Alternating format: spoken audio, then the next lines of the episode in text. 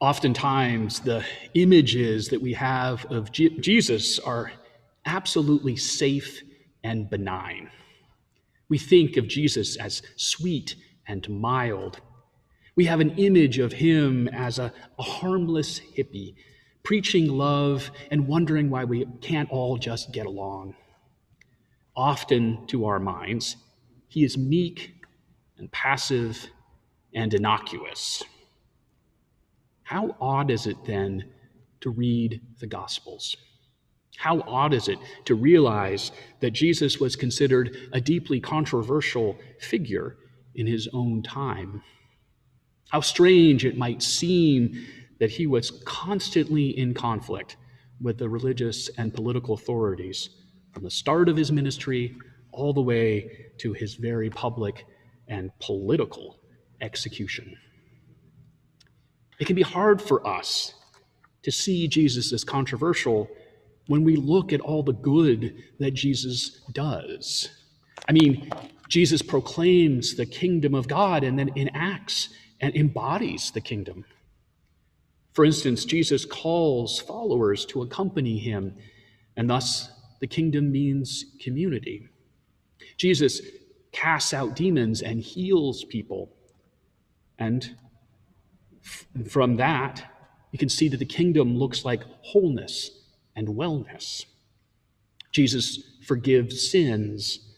And so the kingdom looks like restored relationship with God.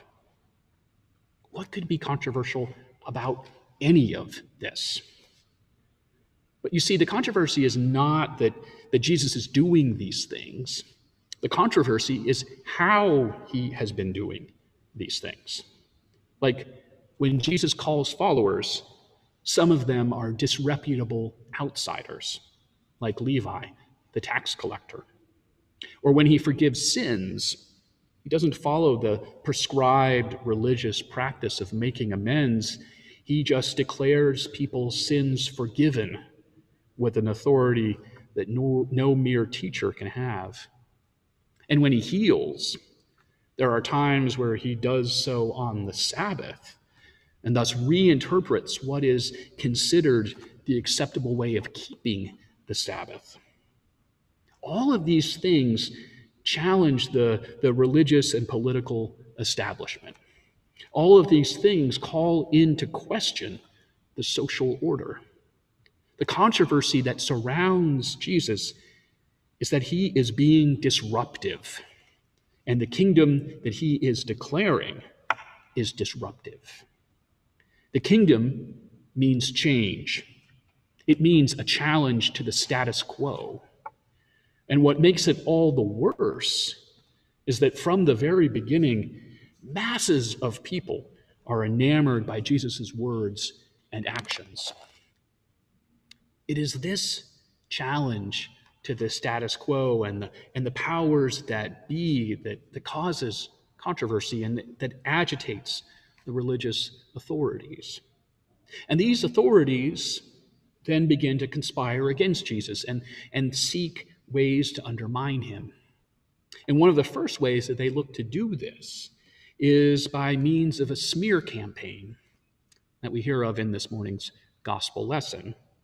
These legal experts claim that Jesus has been possessed by a demon, which, according to them, gives Jesus the power to do all of the good that he has been doing. And news of this opposition has begun to worry Jesus' family. They worry that Jesus is becoming exposed to, to danger from the hands of the authorities. They can see where things are heading, and they know that Jesus is hurtling toward a point of collision. And so the family is hoping to quiet Jesus down and whisk him away from the spotlight. They are hoping to keep Jesus safe. But Jesus will have none of it. To the religious authorities, he uses common sense and logic to dismiss their claims.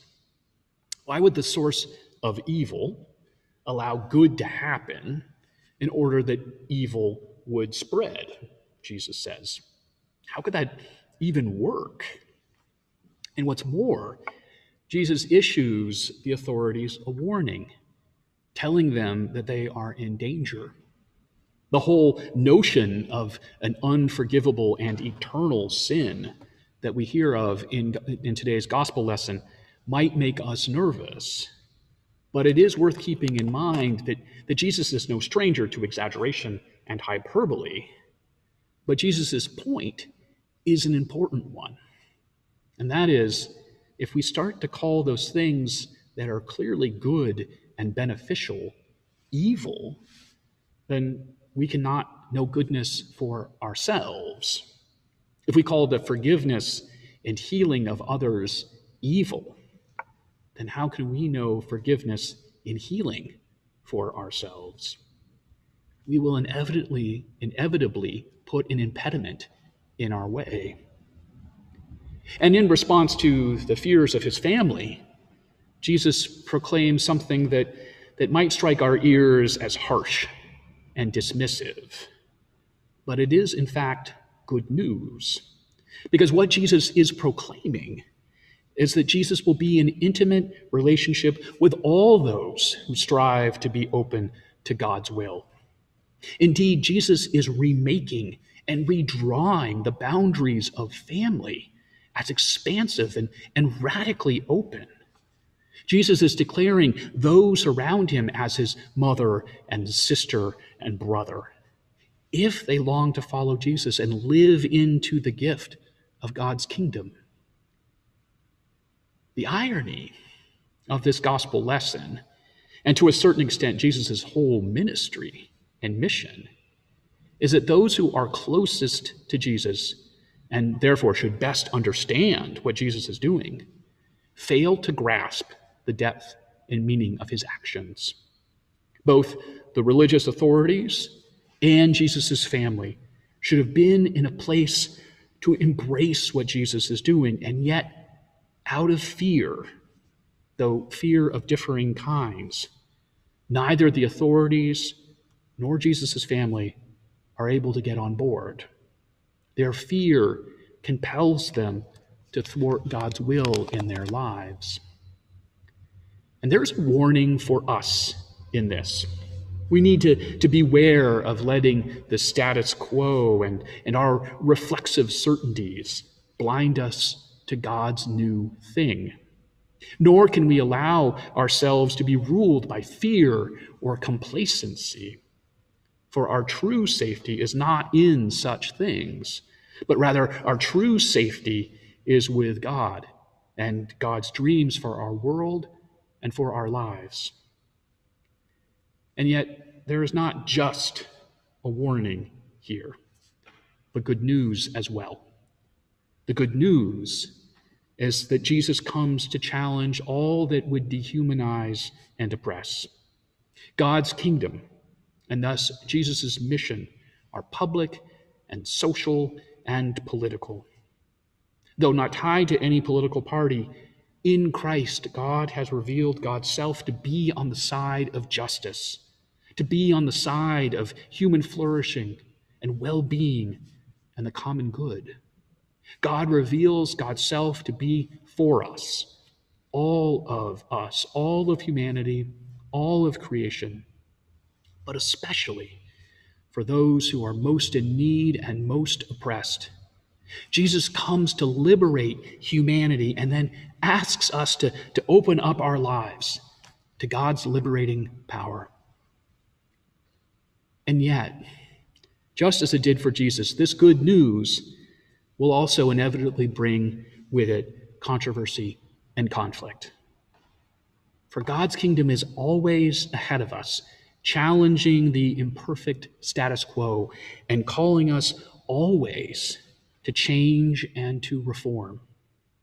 And as such, if we are going to, to look to follow Jesus and, and be open to God's ways, then we will at times also be drawn into controversy and conflict as well.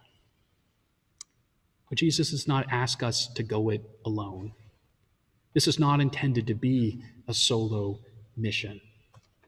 For Jesus establishes a new community grounded in a new kinship. that is called to bear witness to the emergence of the kingdom of God. Though it often fails, and though it has often failed throughout the ages, the church is intended by God to be an outward and visible sign and symbol of God's kingdom, present and coming into the world. We are intended to be living into to God's mission together. When Jesus bids us follow, he empowers us to share with him in his mission and ministry. And we have received the gift of the Holy Spirit, both as individuals and as a community, to risk as Jesus risks. And for his part, Jesus is able to live into the controversy and the fear that it brings because he trusts in God and God's mission. And so, too, Jesus invites us into the intimacy of following by trusting in God as well. Amen.